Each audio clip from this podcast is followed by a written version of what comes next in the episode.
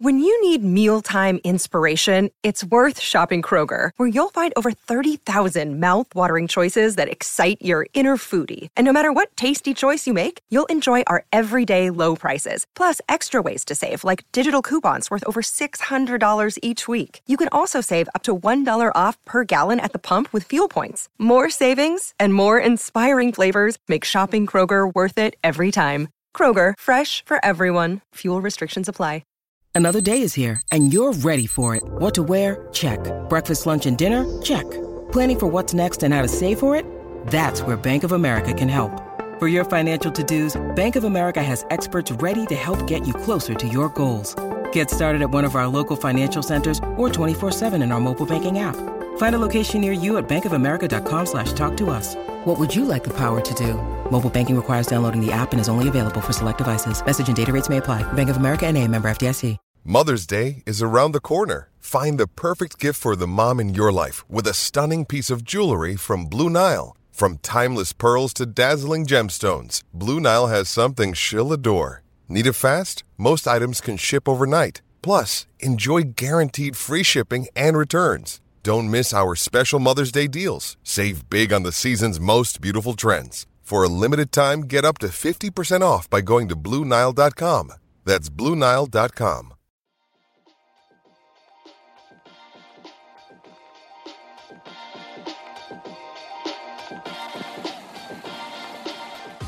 Hello and welcome to another episode of Zero Ducks Given. Apologies that we didn't put out a new episode last week, but um, we're just too bloody popular.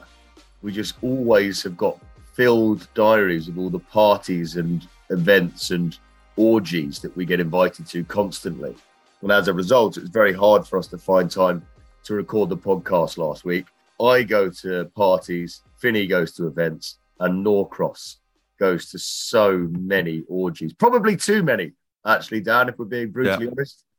I'm, I'm, I'm, literally shagged out. You're absolutely right. It's, uh, it's taking its toll, but popularity, that's the thing, isn't it? I mean, it was Berlusconi and the Bunga Bunga parties on the Monday, then um, a quick nip into Moscow, um, down via Kaliningrad, uh, flip over to San Francisco on the Thursday, and then I think I had to do a 100 game on a Friday.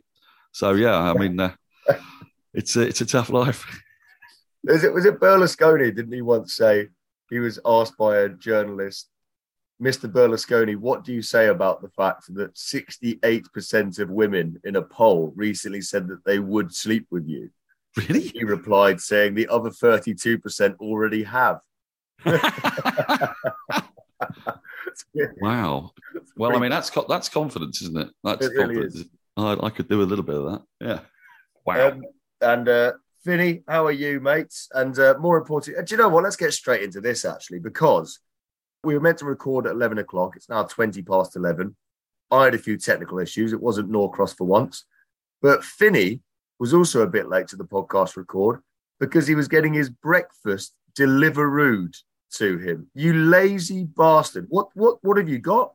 Well, I've been traveling around the country, um, mildly entertaining people on the 100 commentary this week. And I did seven hours worth of driving to and from Birmingham yesterday. So I got back at midnight after the game.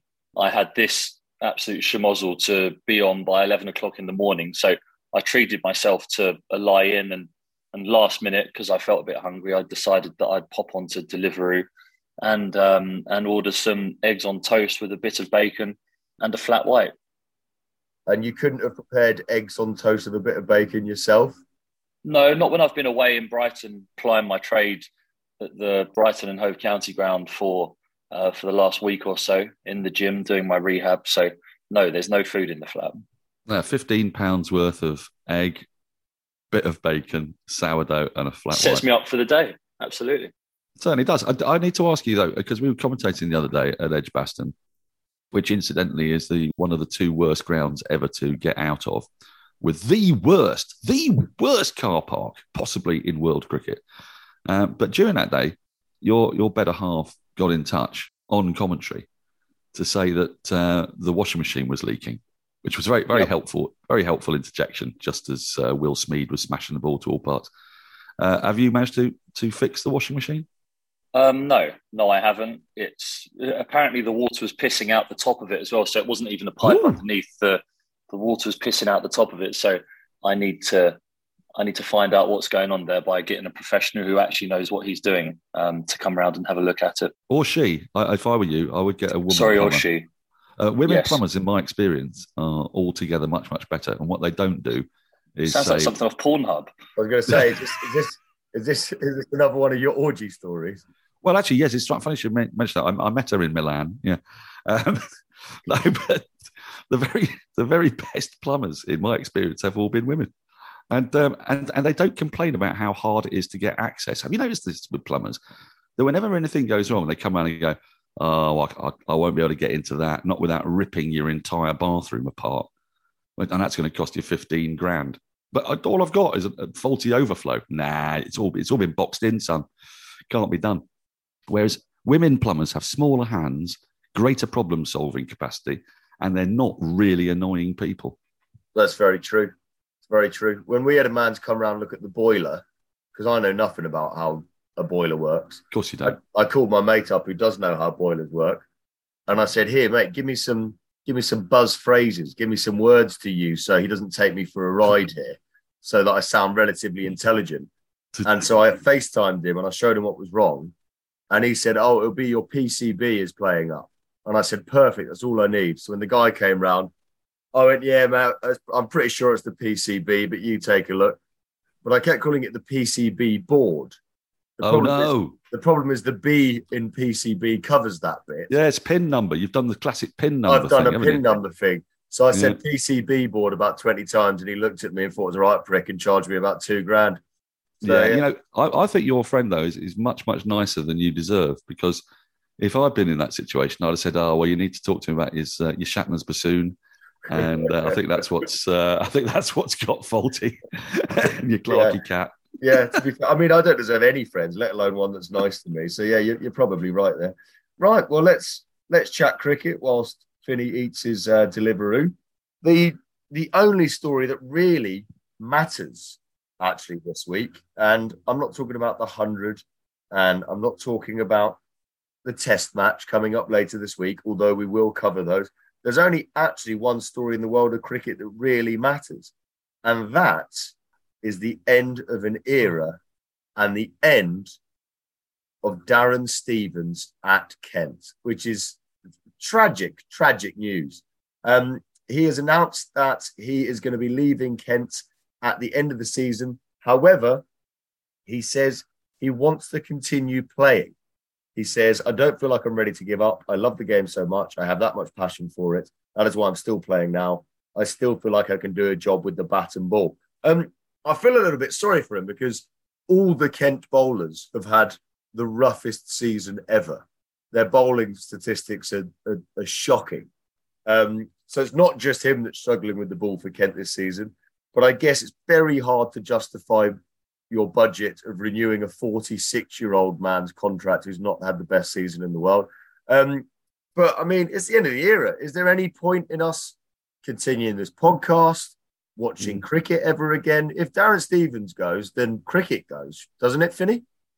Yeah, it's a sad day, sad moment in time for for him to be having to say goodbye to Kent, but he seems determined to play on, and good on him if he does. I, I can't imagine that I would be doing the same at 46 years of age. I think Dan's 46, isn't he? And he looks like that. Imagine trying to play cricket at the same time. Yeah, it's something that that I can't imagine doing, but he seems motivated, so good on him. That's a good point. Are you the same age as Darren Stevens, and have we not discussed that before? Well, well because I'm not. I'm 53. Right, okay, got you. this is why this is why it's, it, it's a beautiful compliment that Finny's given me, um, and and one that I will cherish.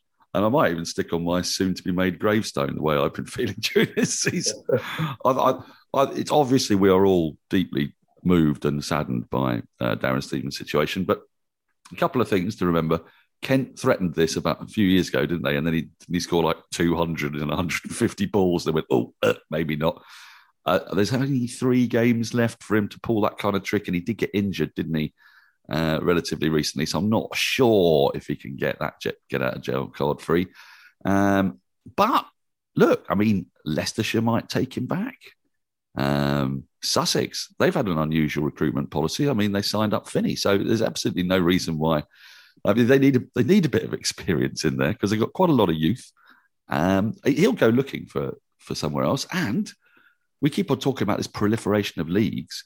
Maybe he'll be the star turn in the United Arab Emirates or the CSAT 20. I mean, they're everywhere now. I, I don't. Well, they're running out of players to pick up. yeah, well, yeah, because because there are so many of them happening all at the same time. So exactly. who knows? He could he could yet crop up again. I've I've not given up hope. What I have done is I've bought an absolutely rocking T-shirt from Wisden, which will arrive this week, which I should be wearing on the podcast next week, and it's a tribute to Darren Stevens. I urge you to go to the Wisden shop, take a look. It's an absolute beauty, and it will be my my cherished love and joy. But just quickly on his career though, hadn't he taken Finny something like seven wickets by the age of 34 or five. And then he was converted into an all rounder and has taken about 500 wickets since at an average of 22. I mean, that's preposterous. I saw in his um, statement, he said, Thank you to Keesey for convincing me to take the new ball when he was, he was 34 or whatever he was. So, um, yeah, prolonged his career by 12 years. Fair play. Yeah, I remember I played a, a Taverners game, I think, with him years ago, and he was a proper batsman. He didn't bowl at all at that point. And then uh, I was I was so young. I remember watching. I think he trundled in and bowled a few overs in the Lord's Taverners game, and I thought, oh, he's pretty good, but all the pros can bowl. And then, sure enough, 591 wickets later at 24, here he is, 31 fifers. Um, but the mad thing is that he's also got 16,000 runs at 35 as well. I mean, it's been a ridiculous career. Wherever he goes from here, he retires as a legend. And in this podcast opinion, at least, the legend of the game of cricket. Um, but I don't think we've heard the end of Darren Stevens just yet. I think there's a there's plenty of options out there for Stevo. Whatever he does next, we wish him well. Um, we should move on, I guess, to the to the upcoming Test match, but it's just really hard to care about anything now that Isn't that it? is yeah. filtered through the world of cricket. It's hard to get emotional or inspired, really, um, not just in cricket but in life. But we'll give it a go. So yes, Test cricket returns finally this week. England versus South Africa. Um, you know, with the hundred happening recently and the T20 blast happening recently, and England getting beaten quite comfortably in a few white ball games. It's nice to have the red ball back, isn't it? Um, I mean, it's going to be a fascinating first test because, so if you didn't see, the England Lions absolutely spanked South Africa in the warm up game. And this is a South Africa that's been steadily improving over the last 12, 18 months or so. Um, but the England Lions absolutely spanked them. And they did it playing Bazball as well. Um, they, they got 672 in their innings before bowling South Africa out twice for 433 and 183 and winning by an innings and 56 runs. Um, not only that, they scored at a good click as well. And it's going to be a fascinating first test now because South Africa looked very undercooked going into it. Um, Bilbo, I noticed, friend of the podcast, Sam Billings, had a little bit of a pop at the South African side as well. That's not very Bilbo esque, Finny. What's going into him? Normally, he's Mr. Smiling. Yeah, he must be particularly grumpy at the moment. He, he's usually a very happy man, but he has been known when he doesn't have enough sugar in his system or um, he's not well fed enough. He uh, he can be a bit tetchy and a bit grumpy. So they must have caught him at just the wrong time. Well, there's the background to that is key, isn't it? Because Dean Elgar, who's quite a gruff, abrasive kind of character, had been asked by English journalists, and obviously, you know, when you go overseas, you're always trying to get on the front foot against the local journos. England do it when they go to Australia and uh, and he'd been asked about Bazball. Incidentally, we need to talk about that later. What we got to get rid of that word. He asked about it. He said, "Well, it, it's uh, going to come unstuck. I don't think it's a very clever way to play. Uh, I don't think uh, I need to worry about that. None of us are caring about it." So Billings just snapped back, you know, and said, "Well, you just you've just been beaten by not even England's best team, their second best team, if that." I mean, England had Will Jacks, who is a great, he's going to be a great, great player, but is he a is he a line, lined up for a test place? They brought him in at number seven to see if he could do a bit of a bits and pieces job. They went at 5.74 and over. Ben Duckett said something really interesting in that, didn't he? He said he was dropped reverse sweeping And had he played in a different Lions era, you know, even like a year ago, six months ago, he would have felt, oh, I'm going to get absolutely shat on by the coaches for trying that. But in fact, he said, in this new uh, this new regime, I feel backed to play the shots I want to play. And you know, I got lucky because I got dropped. And he went on and got whatever it was, 140 and 130 balls or something utterly stupid. Uh, it was a, a, a, brilliant, brilliant way to kind of ambush the Oppo. They can't claim that they had, you know, Derbyshire's second 11 playing against them. They had a decent side playing against them. But this is also the problem of international cricket, isn't it? Because you fly in, you get like one bit of prep. England had it in the Ashes when they had like one warm up game and it pissed down with rain the whole time.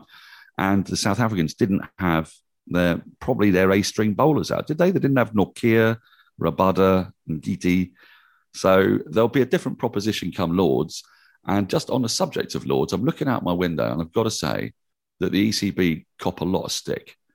But their corporate social responsibility is something else because we are in a country that is, well, it's drying out. Fires are burning and raging everywhere. And when the country was just about to get on its knees and just explode like a tinderbox, we arrange a test match so it can piss down with rain. It is it is pouring with rain in Tooting, and it's going to chuck it down tomorrow. Yes, it is meant to chuck it down tomorrow. But after that, the forecast isn't too bad.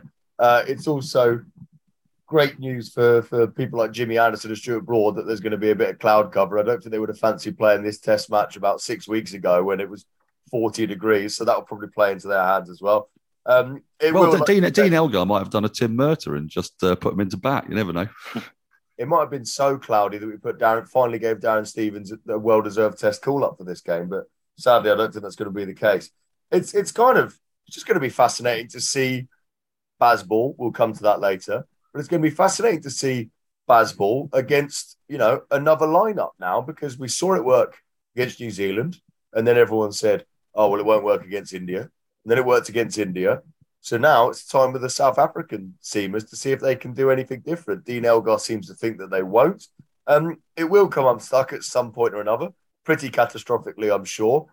But you have to say that batting lineup with Bairstow and Stokes and whoever else, it's going to come off a lot as well. And um, I don't think that that South Africa bowling attack's better than the Indian attack that we saw earlier this summer. So, what do you what are you expecting from this game, Finny? Do you think it's going to be a slightly more measured version of Bazball, or is it just going to be more of the same? Um, I think the conditions will play a part because when it does cloud over at Lords, it does dart around a little bit, which I think will uh, make a difference when it comes to trying to bat in that manner. But also, I think the the pitches and the balls, especially that we've spoken about a number of times on this podcast, are more conducive to playing aggressive cricket anyway this summer. Uh, that may change next summer. They may do something to the balls and and they may stay harder and therefore it will become harder to play like that. But I think for the moment it's working and, and whilst you're playing the cricket that they are and, and you're taking the game to the opposition, I think that that's a good thing. I also think that, you know, we call it Bazball and we and we say, oh, Brendon McCullum wants people coming in and just slogging. Brendon McCullum's a smart, smart cricket brain he doesn't want people just slogging. Everything has to be calculated and there has to be reason behind the way or the manner that you're playing in. And that's something that I think he will instill in the team. At the moment, it can look reckless at times, but certainly from the inside, I know that that's not the message that will be uh, that will be sent. You know, the, the only batter who actually looks reckless to me is um, Stokes. Yeah, and the, the sort of the suggestion has been that it's because he's been setting the tone and sort of saying, well, if I play this way, then I'm giving license. And I think of his innings at Lords in the first test against New Zealand when he came walking down a wicket to Kyle Jamieson. He thrashed at one at a crucial moment, got bowled, but it was a no ball. Uh, he's the only one, I think, who we've all sort of been scratching our heads and wondering about the style in which he's batting because it has been quite different from the way he has batted lately. Which when he when he uh, he's had sort of three distinct phases. When he first came in, he was quite dashing to start with in the second phase, he actually took quite a bit of time to play himself in and then went through the gears. Here, he's sort of come hard early. But if you look at the way Bairstow and Root and Lees and the others have played and Pope, they're just basically the best versions of themselves, I think. And um, so I don't think there is anything particularly reckless about the way they approach it. And I agree with Finny that the ball's make an enormous difference. But I heard from Rory Dollard yesterday that Dukes think that they've got better balls lined up. So it's not that you've just got this batch of balls that were all made in February and you have to play with them. Um, I think they've been stung by some quite heavy criticism and some quite justifiable criticism, actually, from uh, across the county scene and from the test players as well. And uh, the word is that these these balls are better stitched and that they'll they'll stay harder for longer. We'll see. And what'll be fascinating is if, if England bat first, because you know the key to understanding Bazball is the first innings that England batted at Trent Bridge. New Zealand got 550, and any other England team and any other team actually in world cricket that I've ever watched, when they've conceded 550, have sort of copped that and gone right well, we can't win. Let's make sure we get a draw. Whereas England batted to try and get as close to 550 as quickly as possible to give themselves enough time in the game to win. And sure enough, they scored the 600 whatever it was to win that game in pretty much half the overs that New Zealand had. That was how they approached it. And, you know, that's the key to understanding it. It's that they want to win from any situation they're in. So the way they bat is determined by that. Now, when you bat first, you've got a slightly different situation, haven't you? Because you're setting the game up. So the pace they bat when they bat first, I'll be intrigued by. And uh, the other thing I'll be intrigued by is how often they choose to to bat second, because pretty much in Test cricket, you you tend to choose to bat first, but they seem to, like a lot of white ball sides now, fancy chasing. So if they walk out at Lords in uh, in beautifully overcast conditions tomorrow, I think they'll almost certainly bowl first, even though it's going to be overcast all time. But what'll be really interesting is later in the summer, if they walk out on an absolute flat pitch and it's roasting sunshine, will they go, no, we want to chase. We always want to chase like ODI sides do. That's that's the more questions to that we'll find out about Bazball as this uh, as this test team develops. But um, can I ask can I ask one question about Bazball though? Because we now have it would appear almost double figures of listeners, if the fantasy league's anything to go by, more of which are none. Um, I want us to come up with a better word than Bazball. And I mean, I don't do German, but somebody out there must. And you know how, like, German words kind of compound words of things like, you know, the tank that can go through muddy conditions but gets clogged up when it's under 30 degrees, tank, and it's all one word. I think we need a word that's German, that's something like um, playing cricket in an aggressive way in an attempt to win, regardless of the situation. Uh, would that be roughly right? And then we get the German version of that, get someone to translate it for us, and completely because um, Baz hates Bazball. So we need to give him a better word. We need to give all of them a better word. And if it's a very long, compound German word, that'd be quite fun at interviews. And it also needs to be a word that, because I think Baz, Baz, I'm see, I'm calling him Baz now, not Brendon McCullum. I'm yeah. I think he gets annoyed at it being basically seen as just slogging. And like Finny said, he wants it to be seen as something a lot more calculated and measured than that. So oh, we need measured the measured measured calculating aggression to win a game in any situation. Translate that into German, someone. And give us it as one word, and I think that'd be catchy. Yeah, if anybody's listening, or put, feel free to send us a tweet at Zero Ducks Pod and let us know any suggestions you've got as opposed to Bazball, because we understand that McCullum hates it. Um, or slide into our DMs on Instagram at Zero Ducks Pod as well, and let us know if you've got any suggestions of of what to call Bazball so that Brendon McCullum gets less upset about it. Uh, by the way, the team we're very much expecting to be um, Zak Crawley, Lees, Pope, Root, Bairstow, Stokes, Foakes, Broad, Leach, Potts, Anderson. It's pretty much as you'd expect. The only question mark, really, he was always going to play this test is Potts, but he's now got the competition of of Robinson and Craig Overton, who continues to always impress, um, breathing down his neck. And Ollie Robinson obviously was one of England's best players, probably was England's best player the last year or so before he got injured. Um, Finny, how do you find that? The, the old cliche in sports is always that competition for places is healthy and it's good to have competition. But did you sometimes prefer bowling knowing that your space was comfortable in the team and that you didn't have to worry about one shit ball when I'm getting dropped? yes, you do like the competition because it keeps you on your toes, but also you want to be able to relax and just get into your work and not feel the pressure every time you've got the ball in your hand, which I think a lot of the time in my England career, I did feel like that. Uh, and yeah, it depends on your character. I think my character is a bit more relaxed and um, and easygoing, and probably perform better when people, you know, you don't want to be like lovey dovey, but people just support you and back you. Whereas some guys really like having the bit between their teeth and like being put under pressure, and that gets the best out of them. I mean, look at Jonny Bairstow. Every time he's angry with someone, he scores runs. So he creates anger at people and then scores runs. So um, it depends what sort of um, depend. It really depends what sort of character uh, you are. But I've actually just had a notification on my phone at eleven forty four in the morning, and Matthew Potts is playing ahead of Ollie Robinson and Craig Overton. It's been announced here and all the other usual suspects, uh, as you would imagine. So uh, Robinson was an interesting one. You've been obviously he plays at Sussex. You've seen him coming back into form, and he played really well in that Lions game. Overton, we know, got a little bit of an injury, didn't he? He didn't bowl much in the second innings, and probably a precaution, mm. but they're taking him off. Uh, do, how close do you think Robinson is to being 100%? Yeah, the game he played against Nottinghamshire, he bowled a lot of overs. He took nine wickets in the game. Uh, we unfortunately lost, but um, yeah, watching him firsthand, you do realise how skillful he is. Um, I find myself picking his brains about the way that he goes about using the angles on the crease. So yeah, from what I've seen, he he seems absolutely 100% fit to play a Test match, and if he does get the opportunity, I, I've no doubt he'll take wickets because I looked at his record again. You obviously know that he's been an outstanding bowler for uh, a few, not a few years, more than a few years, but a decent length of time now in domestic and international cricket. And he took something with 350 wickets at 21, which is just ridiculous numbers, really. Um, given that he's played a decent amount of test matches now as well, which usually skews people's statistics, but he still averages 20 or 21 in tests. So, yeah, I, I am looking forward to seeing him again in an England shirt. And if he does get the opportunity this series, which because they're going to be short, sharp, back to back test matches, I would imagine he will. Uh, it wouldn't surprise me if he takes more wickets.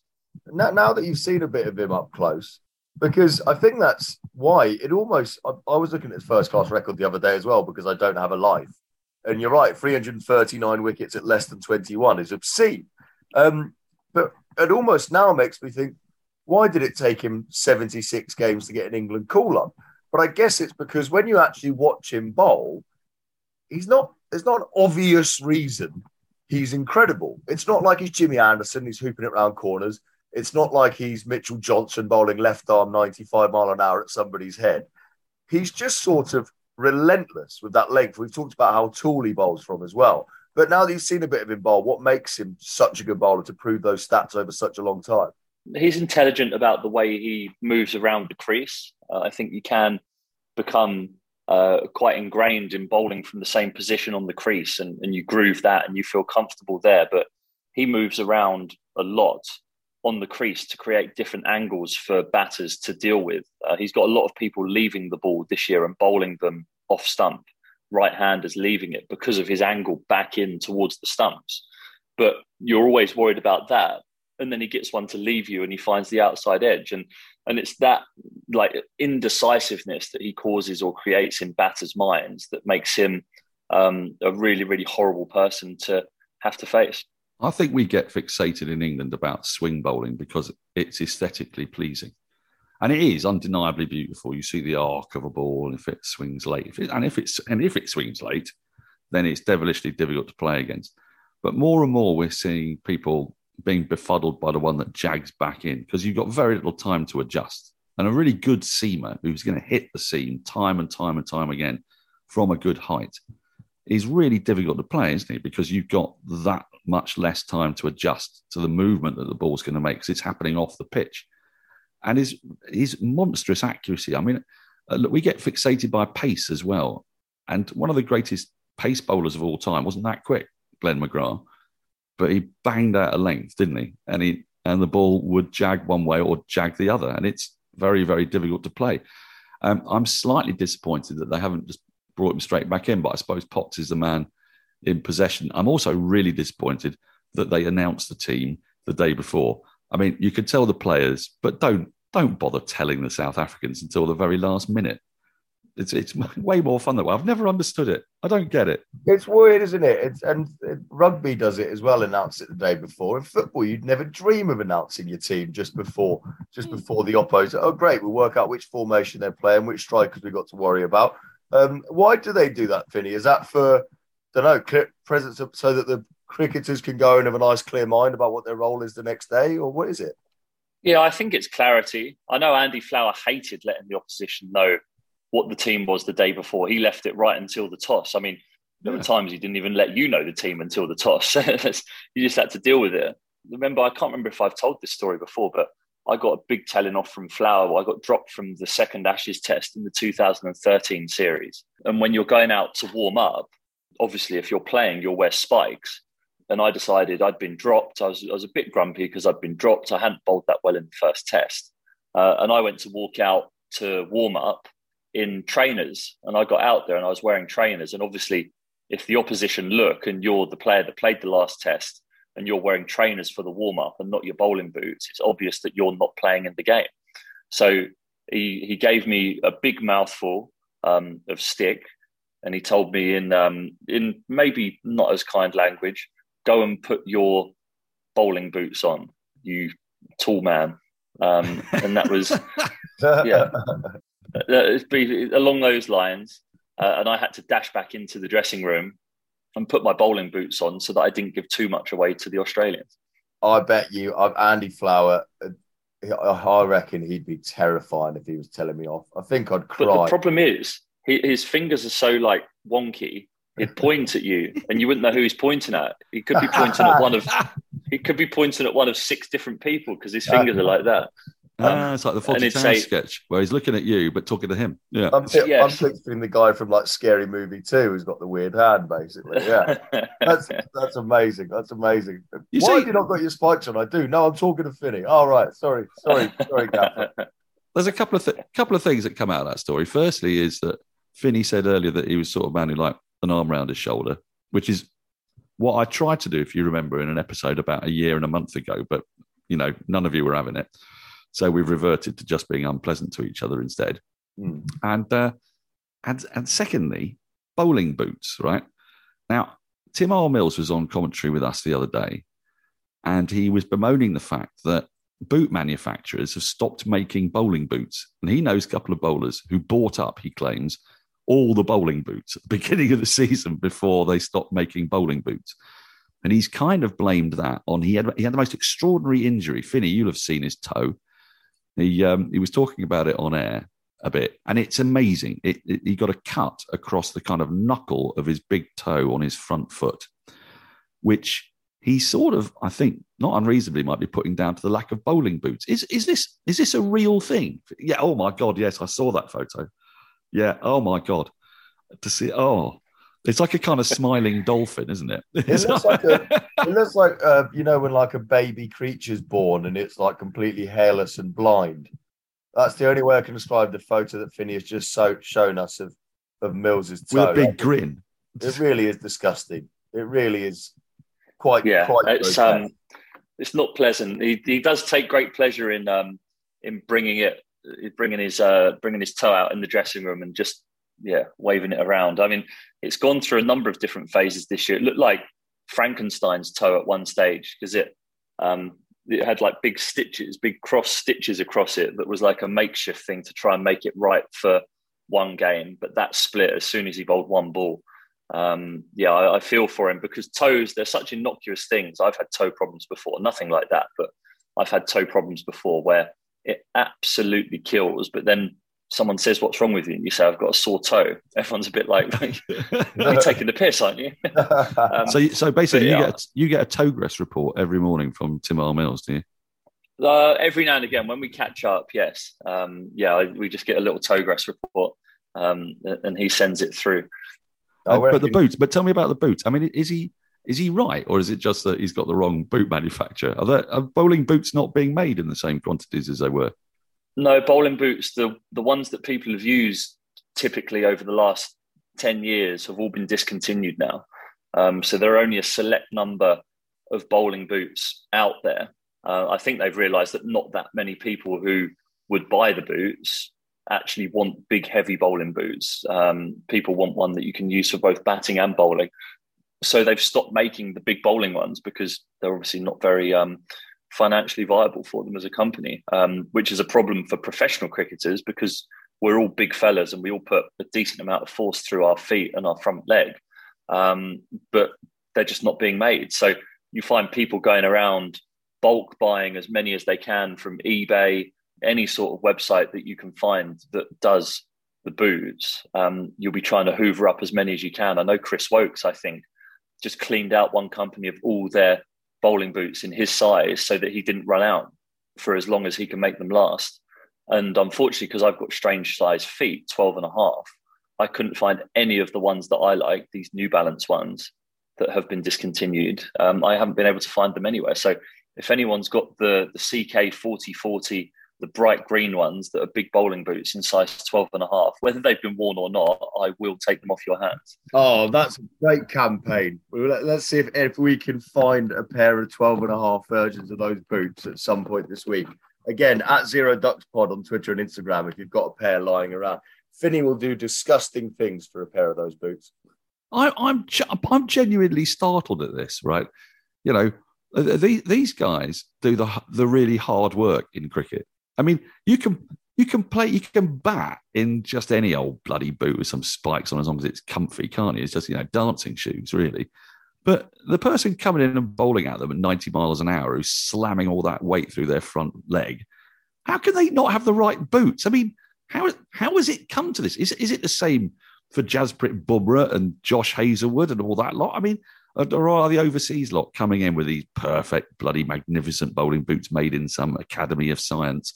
And our lads are wandering in in ballet shoes and ripping their toes to shreds. This is insane. No wonder whenever we go to the Ashes, they're all bowling 95 yeah. miles an hour and we're bowling 79. It's probably just the, boots. tiptoeing in. You know, yeah, exactly. Poor bastards. We've been sending England bowlers down there for years in inappropriate footwear. Poor bloody things. Yeah, Douglas uh, Jardine. Douglas Jardine specifically bought Harold Larwood a pair of really durable bowling boots, and England went on to win, win the Ashes in bodyline 32 33. 80 years ago, we could nail bowling boots, literally. Now, why not? Country's going backwards. If ever there was it, that's Game's gone. a good barometer of the state the country's in is the state of bowling boots. That's how we'll work it out from now on. Um, now we do need to mention uh, the hundred, and uh, I have to admit it's been thoroughly entertaining. Um, you two commentating on it was a bit of a sore point, so I wherever possible, flick to the, the other coverage and I listen to the commentators on there, uh, or I just put you on mute and uh, and just pretend that you're not there entirely. But I have occasionally caught a bit of you two sounding relatively okay. Um, the two real big storylines in this week have been that London buses, after no hundreds in the hundred, which was a little bit embarrassing when you call a tournament the hundred and then nobody gets one the entire first year. But out of nowhere, Will Smeed and Will Jacks with two unbelievably good innings.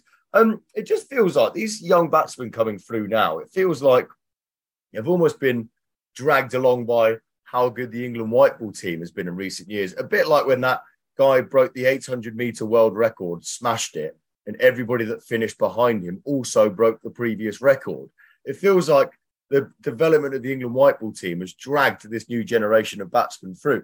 Finny, are you noticing it? I mean, the likes of Smeed and Jackson, these youngsters coming through now, it's unbelievable how good they already are at white ball cricket, considering that it took years for Eoin Morgan and the boys to perfect it like they did.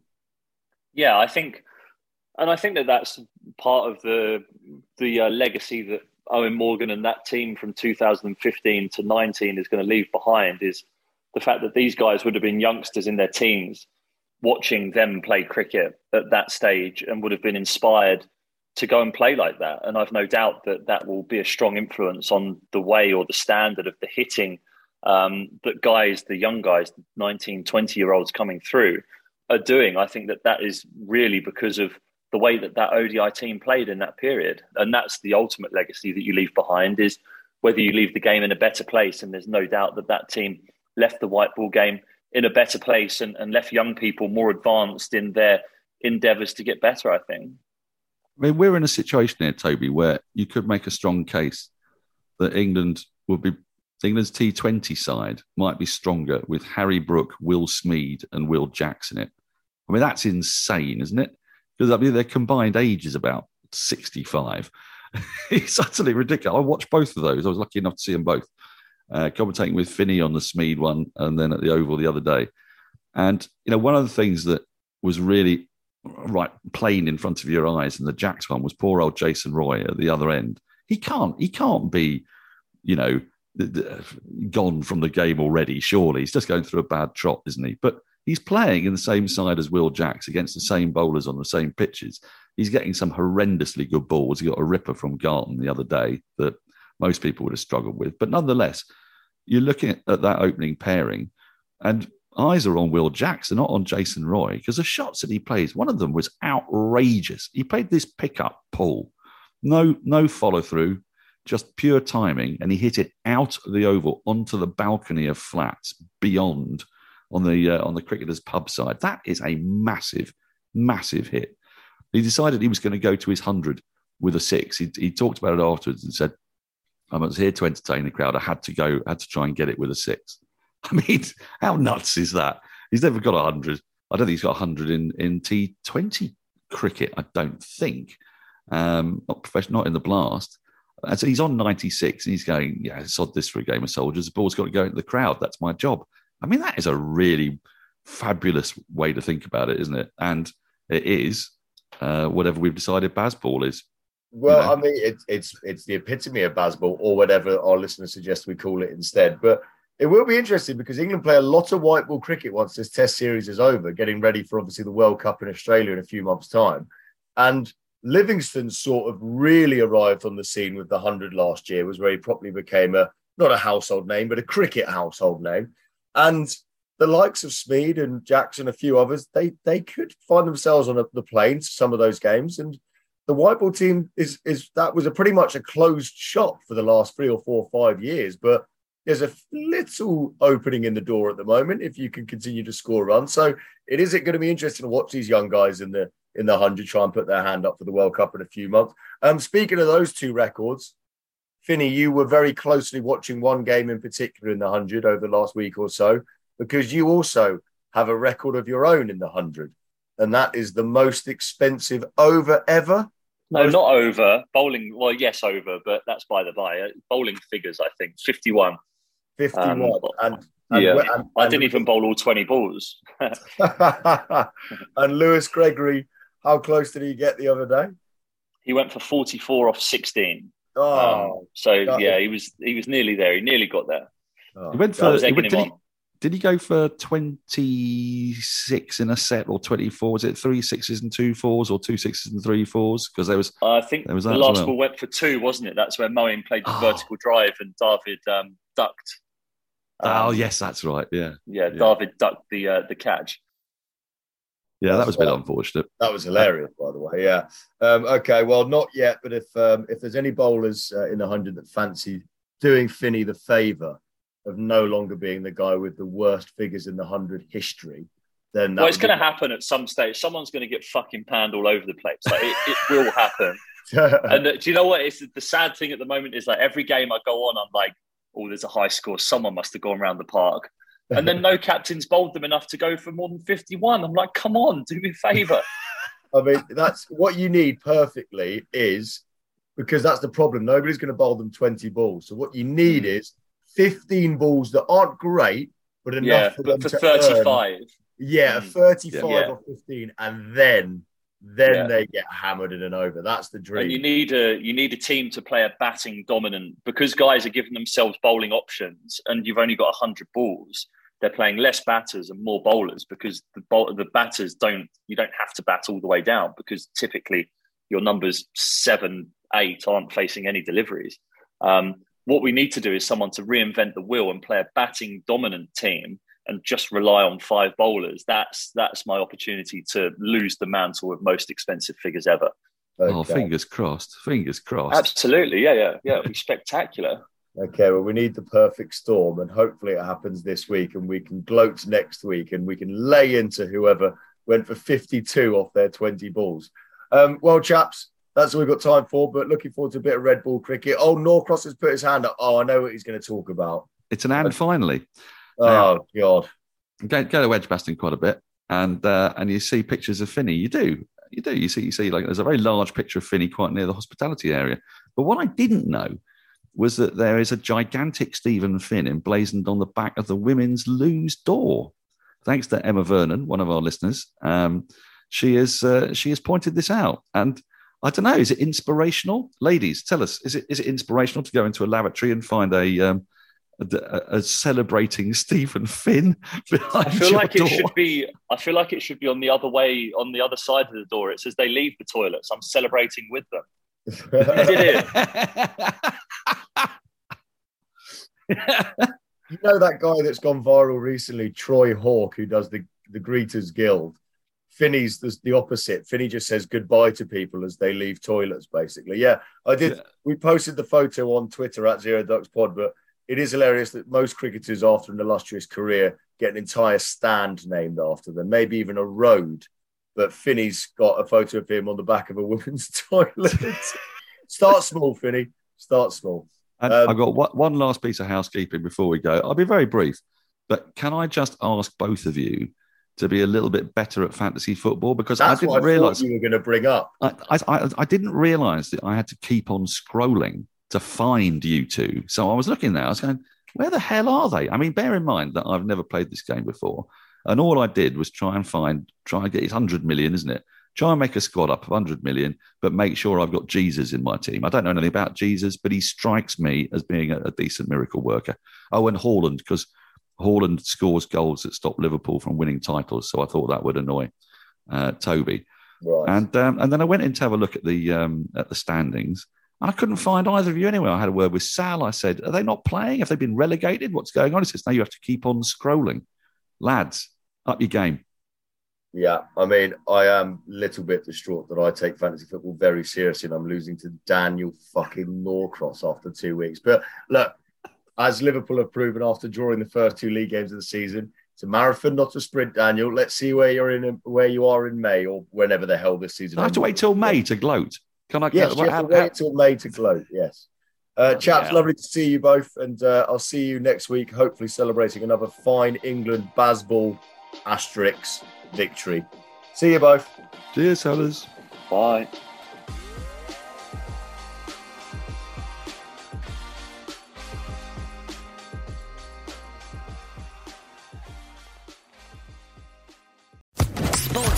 Podcast Network.